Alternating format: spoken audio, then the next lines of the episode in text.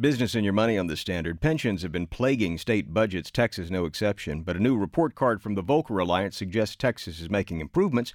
And in Fort Worth on Tuesday, City Council voted to approve changes to its employee retirement pension fund. But as KERA's Christopher Connelly tells us, the vote is just one step toward filling a massive $1.6 billion gap. One, amend the date references in section 25-4B as follows. The changes to the All pension fund, when read out loud, are the kind of soundtrack you need July if you have trouble going to sleep. Amend section 2.5-4B1D. The thing is, these changes are a big deal. They affect the livelihoods of thousands of city workers, the retired firefighters, police officers, and city employees who live off of their pensions, and the 900,000 1,000 people who live in Fort Worth. Amend Section 2 to change the date from November 13th. It's a big problem, too. A looming $1.6 billion hole that, if left unchecked, means the retirement fund could run out of money as early as 2040. Still, no one was exactly celebrating the proposed plan to fix the problem.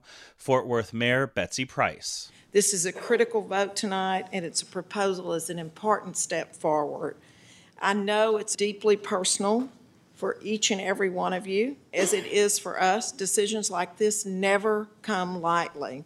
Under the proposal, the city would put more taxpayer money into the fund, initially about $25 million more each year. Employees would also put more of their paychecks into the fund and take fewer benefits when they retire.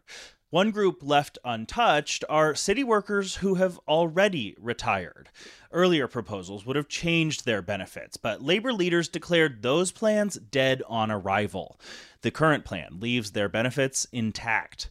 Marcia Anderson is president of the Coalition of Retired Workers. You listened to our stories, you read our letters, you answered our phone calls, you listened to us whine. For that, we will be profoundly grateful. Not everyone was as grateful. Ernest Thomas from the Association of City Employees says he doesn't like the idea of retiring with fewer benefits. We give our all to the citizens of Fort Worth, and we want the benefits promised to us when we were hired on with the city of Fort Worth. Now it's up to the employees.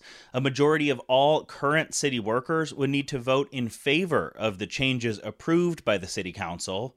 Leaders of firefighter and police groups didn't endorse the proposed changes, but they aren't opposing them either. Workers are expected to vote early next year. In Fort Worth, I'm Christopher Connelly for the Texas Standard.